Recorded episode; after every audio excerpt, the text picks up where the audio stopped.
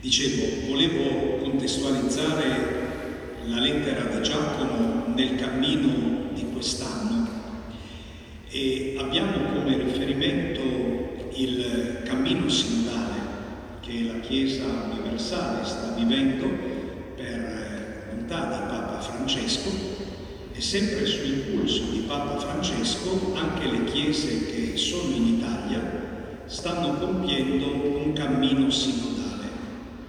Concretamente quest'anno ci viene proposto di lavorare su alcuni cantieri, questa è l'immagine che ha usato la Commissione sinodale, e alcuni cantieri sono indicati dalla Commissione stessa, ma è lasciato alle, a ogni diocesi di scegliere anche un ambito qualora ritenesse di avere necessità di concentrarsi su. Noi l'abbiamo fatto e abbiamo scelto le, le zone pastorali, non soltanto naturalmente come organizzazione, ma come stile di chiesa e di comunione. E pertanto la lettura della lettera di Giacomo che faremo quest'anno la faremo in questo sguardo, che è uno sguardo di comunione con la Chiesa universale e con la Chiesa italiana e che è uno sguardo anche che guarda alla nostra esperienza di Chiesa. E in, per questa ragione le immagini che trovate sul libretto non sono a caso, ma sono significative. Nella copertina abbiamo messo l'immagine di una chiesa di ruta. Eh, spesso magari un po' anche l'idea che qualche volta possiamo avere di noi stessi, della nostra esperienza di chiesa. La chiesa, per usare un'altra immagine, quella della barca, magari ci sembra eccessivamente sballottata dai flutti e dalla tempesta. Però il bello di questa immagine è che questa chiesa conserva ancora qualcosa della sua cupola e questa cupola non solo lascia intravedere l'azzurro del cielo, ma lo mette in evidenza. E dentro il libretto, ad ogni titolo, trovate una piccola immagine, quasi un francobollo, di cui si nota soltanto un particolare rispetto all'intero mosaico, penso che sia. Notate filo rosso. È una storia che è raccontata nella Bibbia di Raab, la prostituta di Gerico, che ha accolto gli esploratori del popolo di Israele nascondendoli al re e permettendo poi loro di visitare la città e poi di fuggire incolumi. E questa donna aveva intuito che ormai ecco, il Signore avrebbe dato la vittoria al popolo di Israele e chiede a questi esploratori di essere risparmiata lei e la sua famiglia quando la città venisse invasa e distrutta. E loro che cosa dicono? Dicono a questa donna di lasciare questo segnale, questa cordicella rossa che penzola dalla finestra e di stare in casa. Tutti quelli che saranno in casa saranno risparmiati, degli altri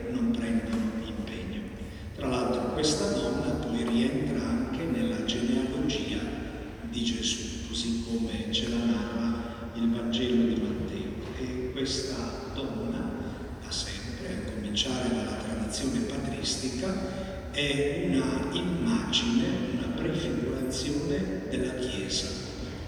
E allora volevo leggervi perché questa donna appunto era una, una prostituta, ma è diventata, grazie alla sua fede, uno strumento della salvezza di Dio per, lei, per se stessa e per la sua famiglia.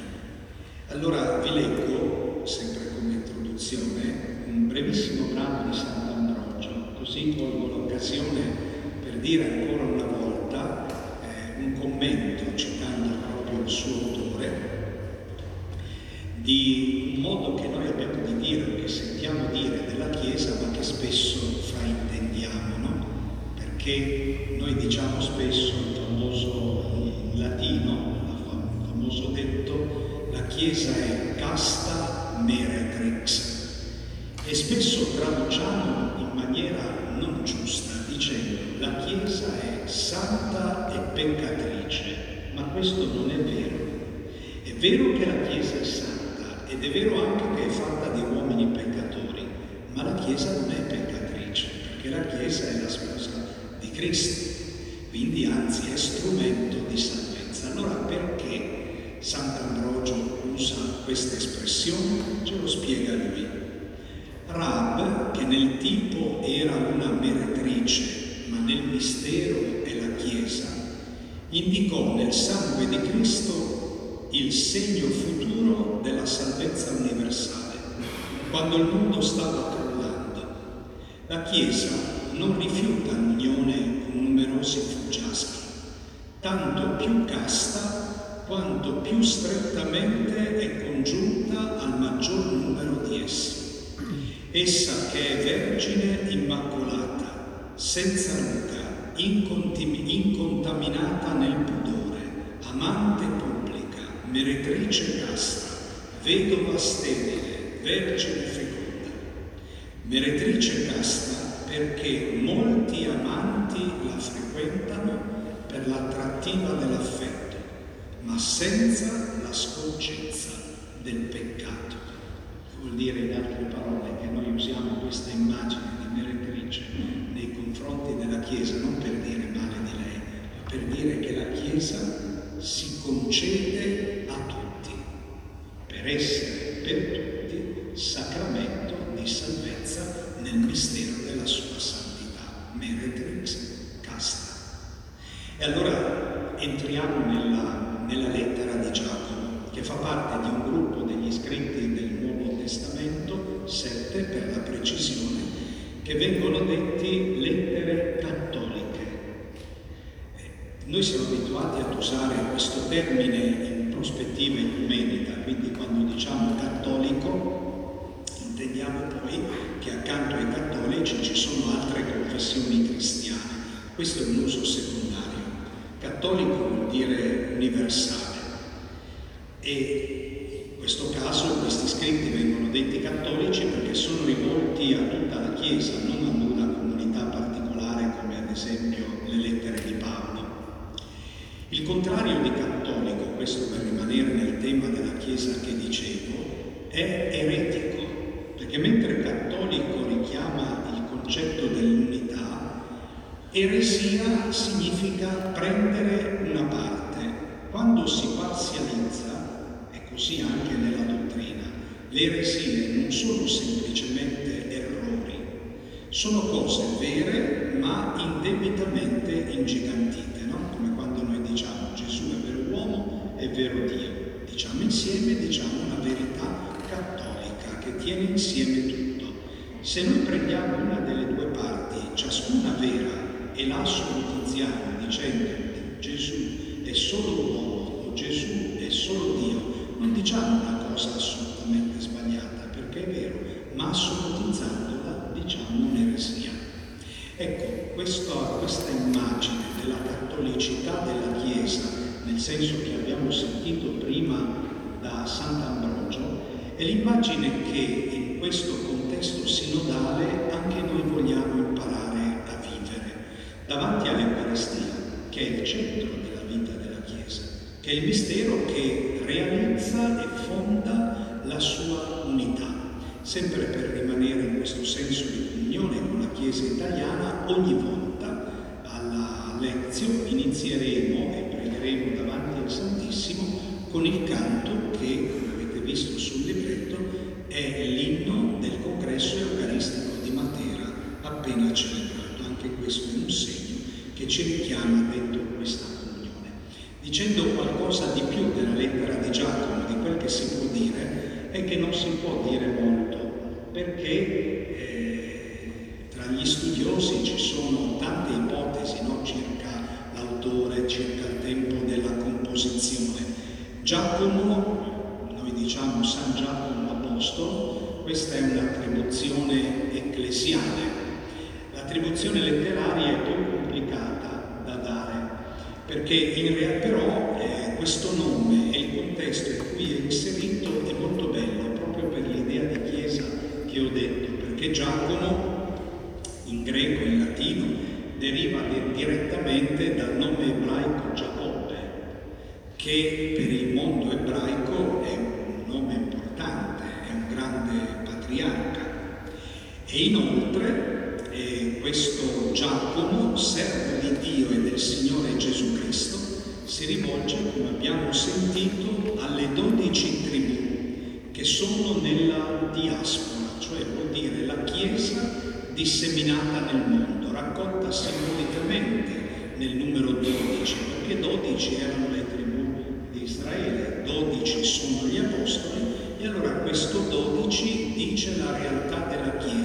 che è disseminata nel mondo, ma che è una nel Signore Gesù.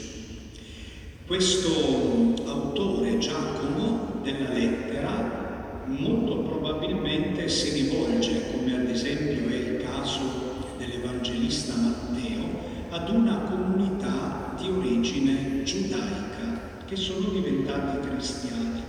Infatti questa lettera attinge molto dai libri sapienziali nel suo modo di parlare e di dire. Questo Giacomo è uno che scrive bene in greco, il suo linguaggio è elegante, usa alcune tecniche, tra le quali quella della sinonimia, cioè accostando sempre eh, due concetti simili, no? ad esempio perfetti e integri, l'onda, mossa e agitata, accosta sempre dei termini. Comunque è un linguaggio importante, elegante. Una curiosità di questa lettera, che non è un difetto ma è una particolarità, non parla mai di Gesù tematicamente, ne parla solo all'inizio e poi in un altro passaggio, ma di passaggio. Eh, e alcuni studiosi ipotizzano che questa lettera, che ha uno stile non dottrinale, ma esortativo, l'abbiamo detto a proposito delle lettere di Paolo, in alcune questo, ad esempio come nella lettera ai Romani, è particolarmente evidente che ci sono i capitoli iniziali che presentano la dottrina e poi quelli successivi che invece costituiscono una esortazione, una sorta di omelia.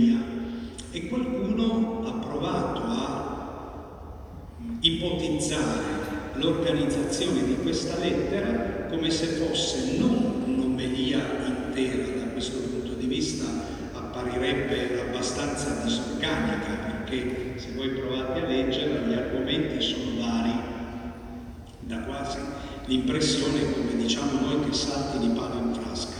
Ma invece qualcuno ha provato a suddividere la lettera in 12 parti le 12 tribù 12 omelie piccoli pezzi che sono come delle piccole omelie e poi grosso modo nella lezione non dividendo in 12 ma seguiremo un po' questo, questo criterio, cioè abbiamo individuato alcuni temi e li svilupperemo volta per volta. Ecco, venendo al testo che abbiamo letto questa sera, noi troviamo innanzitutto una cornice molto bella, che è il tema della gioia. E noi possiamo accostarlo naturalmente perché è giusto così al tema della salvezza. Intanto quando Giacomo si inizia la lettera, dice salute, ma nel, nella lingua originale, il greco, il verbo è lo stesso che l'angelo Gabriele usa per Maria, rallegrati, è un invito alla gioia.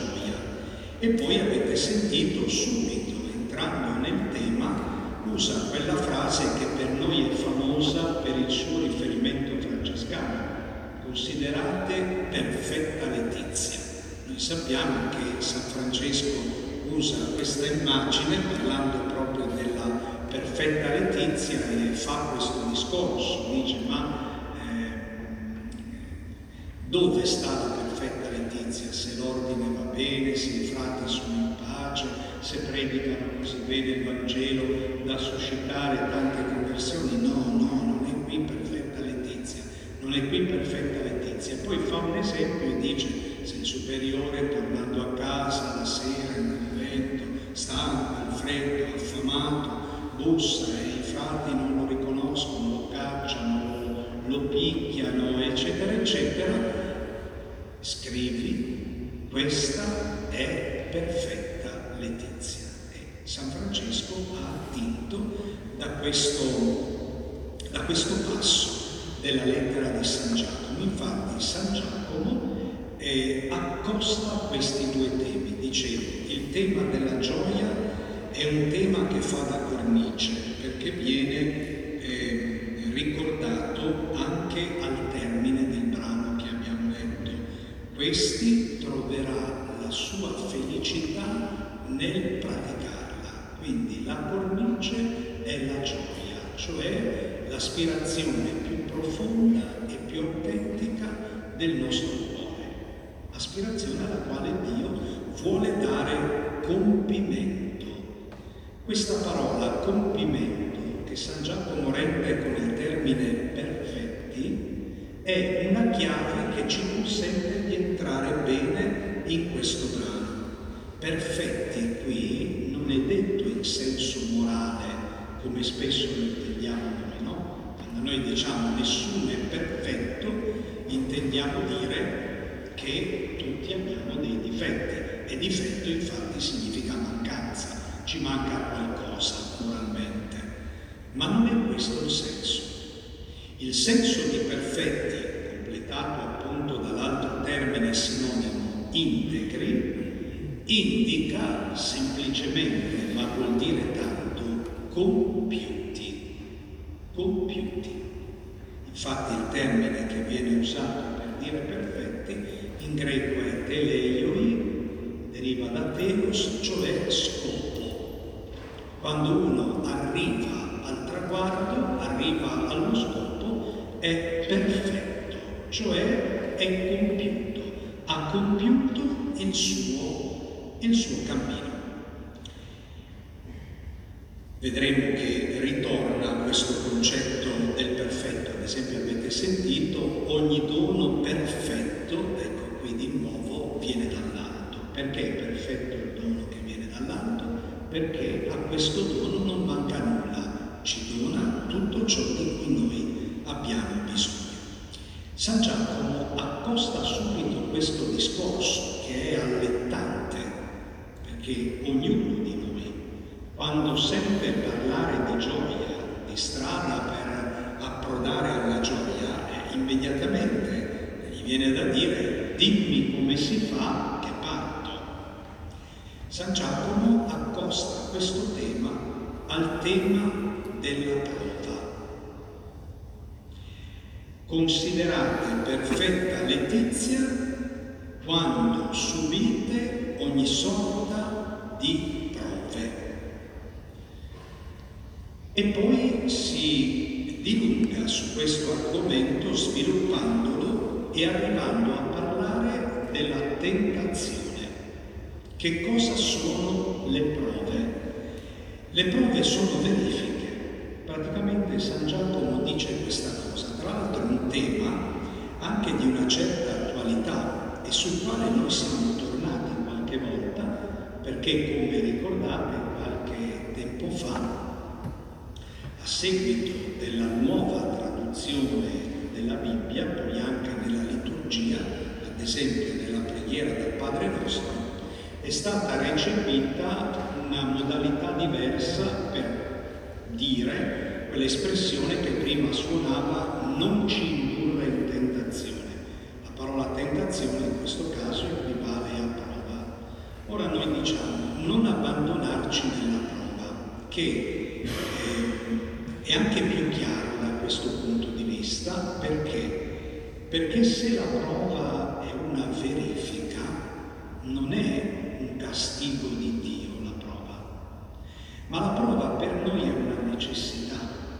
Pensate se un alunno pretendesse che l'insegnante non lo sottoponesse a una verifica, o viceversa, se un insegnante dicesse il mio compito è insegnare, compito dell'alunno è imparare, di per sé la cosa dovrebbe funzionare alla perfezione, perché se ci pensiamo è vero. E dovrebbe funzionare normalmente. Allora non mettermi alla prova. Ma questa pretesa ci garantirebbe davvero un apprendimento? No. Non solo perché in questo, come spiega Giacomo, subentrerebbe la tentazione, ma anche perché noi non avremo mai occasione di verificare se abbiamo realmente perciò la prova è necessaria. Noi non diciamo al Signore togli le prove, ma diciamo al Signore non abbandonarci nella prova, aiutaci sostienici. E così è questo insegnamento di Giacomo. Ci sono le prove. Le prove dipendono dal nostro limite, dalla nostra necessità, come dicevamo prima, di compierci. E dobbiamo farlo attraverso questo passaggio. San Giacomo ci lascia intuire una cosa, perché nel momento della prova a noi immediatamente viene da dire ma io non ce la faccio, io non sono capace di fare quella cosa lì. Talvolta poi andiamo un po' più avanti nell'elaborazione del pensiero e diciamo ma io sono così, sono fatto così, con questi limiti. E qualche volta aggiungiamo ancora, il Signore ci prende come siamo. Questa espressione è vera, ma va completata. Il Signore ci prende come siamo per portarci a compimento, perché siate perfetti e integri senza mancare di nulla. Allora, se noi ci accorgiamo che nelle prove non ce la facciamo, ecco qui il discorso che è sotteso, San Giacomo dice se qualcuno di voi è privo di sapienza, cioè non ha quella luce, quella consapevolezza, quella conoscenza, quell'esperienza, quella propensione del cuore per superare le prove, la domandi a Dio che dona a tutti con semplicità e senza condizioni e gli sarà data. Più avanti dirà ogni dono perfetto viene dall'alto. Quindi se nella prova tu ti accorgi che non ce la fai, chiedi a Dio il suo aiuto. Noi collochiamo la sapienza tra i doni dello Spirito Santo poi sappiamo anche che questo dono non, non significa soltanto sapere come si deve fare, ma gustare, no? Perché noi andiamo per attrazione. Ma qualche volta ci viene magari da dire al Signore, Signore dammi la santità, ma non subito. Perché ci sembra che prima dobbiamo sistemare qualcos'altro a modo nostro, no? Nel Vangelo tale che Gesù chiama dice sì Signore, ti seguirò, ma prima lasciami andare a seppellire mio padre. Oppure il fratello maggiore della parabola del figlio il prodigo, io sono stato sempre con te, ti ho sempre servito e tu non mi hai dato un capretto. Che sarà mai questo capretto di cui avevo la nostalgia? Infatti il padre dice, senti un po', ma tu sei stato sempre con me, quello che è mio è tuo.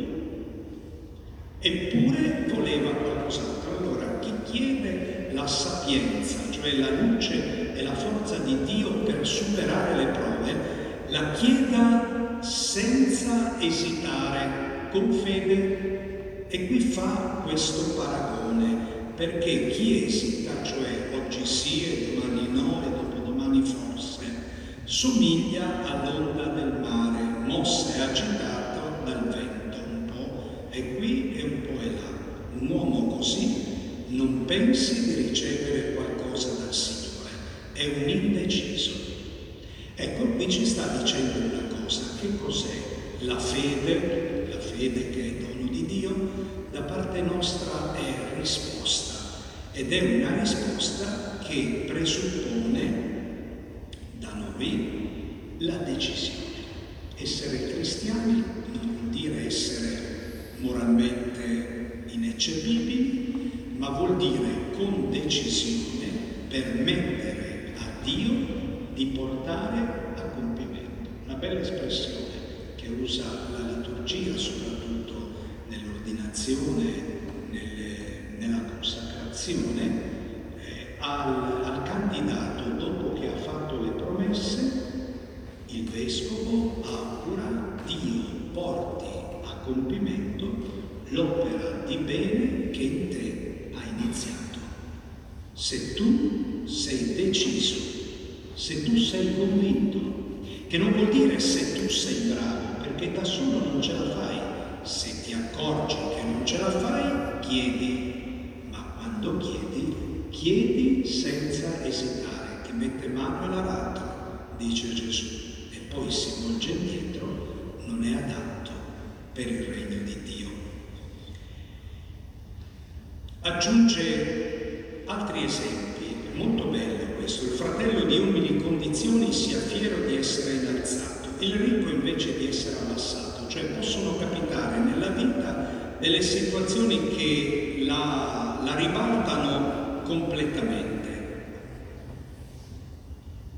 Ma noi di questo non dobbiamo non dobbiamo esaltarci nella prosperità, non dobbiamo abbatterci nella difficoltà per la ragione che abbiamo detto prima. Dobbiamo permettere al Signore che attraverso le prove che capitano nella vita, non necessariamente le manda tutte Lui, possa portare a compimento il nostro progetto di felicità. Va ancora un po' più avanti eh, come dire, scovando un nostro pensiero frequente. Nessuno, quando è tentato, dica sono tentato da Dio. Qui torniamo a quel discorso del Padre nostro, no? perché non indurci in tentazione che abbiamo usato per tanto tempo, per altro aspetto non è poi così sbagliato, anzi interessante, no? Perché che cosa vuol dire indurre in tentazione?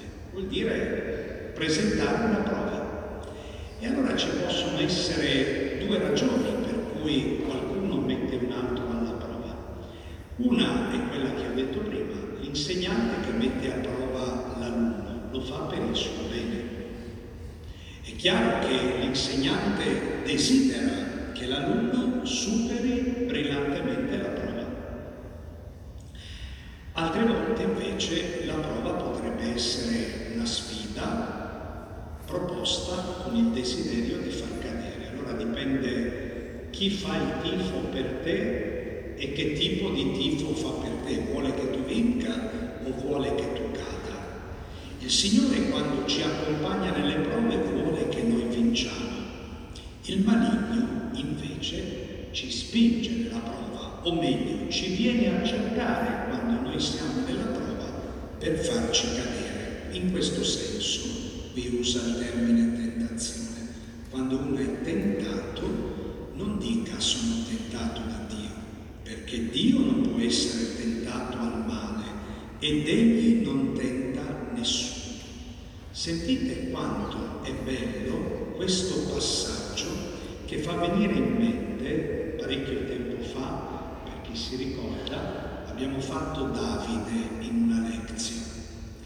E nella storia di Davide abbiamo sentito il racconto del suo peccato con Bezzabea. Questo peccato nasce da un contesto, da quel contesto nasce la tentazione, poi la tentazione viene coltivata, viene organizzata, il peccato viene consumato e una volta che il peccato è consumato, qualunque peccato, non solo la tipologia del peccato di Davide, produce morte. Ed è curiosa l'immagine che poi riprende più avanti che Giacomo usa qui, la usa qui negativamente e poi la usa generazione. Noi nasciamo costantemente, non solo, è vero anche che moriamo no? costantemente, come dicevano i latini, ogni giorno muoio, perché ogni giorno è un giorno in meno. Invece in prospettiva positiva verso questo compimento, Giacomo dice, guarda che tu ogni giorno nasci, Dio semina il bene Dio lo vuole portare compimento quel bene ti fa attraversare delle prove perché tu vinca insieme a Lui. E se in queste prove tu qualche volta cadi e ti perdi, non dire che è colpa di Dio, perché Dio non tenta il male, pensa un po' bene come succede nel tuo cuore quando tu cadi. Ciascuno è tentato dalle proprie passioni le passioni sono i desideri, non necessariamente cattivi, sono desideri che noi dobbiamo imparare a discernere. Ciascuno chieda a Dio la sapienza, la chieda senza esitazione e Dio gliela dà. Altrimenti le passioni attraggono, come abbiamo già detto prima, Dio ci attrae con il bene, alcuni desideri cattivi ci attraggono con il male e lo seducono, la seduzione è il possesso del cuore. Poi notate queste parole che hanno proprio la sequenza della generazione. Poi le passioni concepiscono e generano il peccato. Perché usa questi due termini? Perché il peccato, come noi qualche volta banalmente intendiamo, non è uno sbaglio lo sbaglio è lo sbaglio, non ce la faccio, ho sbagliato. Quello è lo sbaglio. Il peccato è un'altra cosa. Le passioni concepiscono il peccato. Qua noi diciamo nella testa, la Bibbia direbbe nel cuore, cioè dove si prendono le decisioni. E poi le mani, i piedi, la bocca, eccetera, eccetera, fa il peccato. Una volta che le passioni in questo modo hanno generato il peccato, inesorabilmente il peccato produce morte, che è l'esatto contrario di quel compimento verso il quale il Signore ci chiama. Andiamo verso la conclusione. San Giacomo riprende ancora una volta il tema della generazione, questa volta in positivo, per mettere a contrasto San Paolo direbbe c'è l'uomo vecchio che è nato secondo il peccato e c'è l'uomo nuovo che è nato in Cristo. Le passioni generano il peccato che produce morte, per sua volontà egli ci ha generati per mezzo della parola di verità per essere una primizia delle sue creature. E poi fa tutto questo bel discorso che è molto concreto attinge dall'esperienza, ciascuno sia lento nel parlare, disponibile, pronto nell'ascoltare e, tra- e tolga l'ira. Che cosa vuol dire? Se noi siamo generati per la parola, dalla parola, per la vita, San Giacomo ci dice tu devi essere docile. Che cos'è la docilità nella fede? È accettare che il maestro sia un altro e non sia io.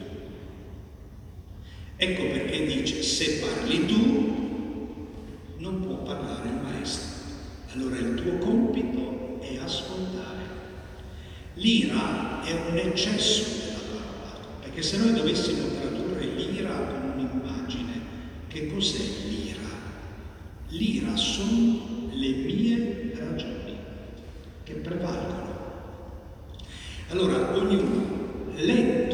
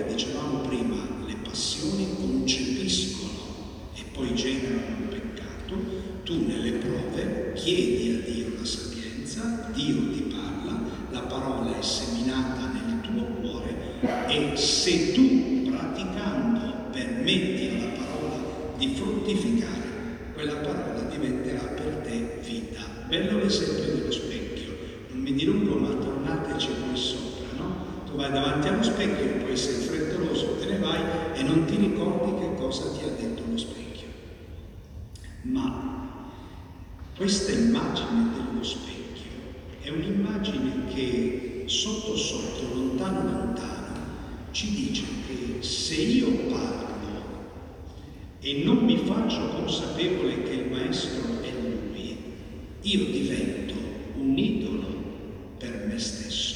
Idolo deriva da vedere, cioè un'immagine che è fatta per rappresentare quello che invece è mistero. Allora davanti allo specchio io vedo me stesso e basta, allora c'è una sorta di auto-idolatria, oppure permetto a questo specchio, in questo caso la parola di Dio, di dire di me.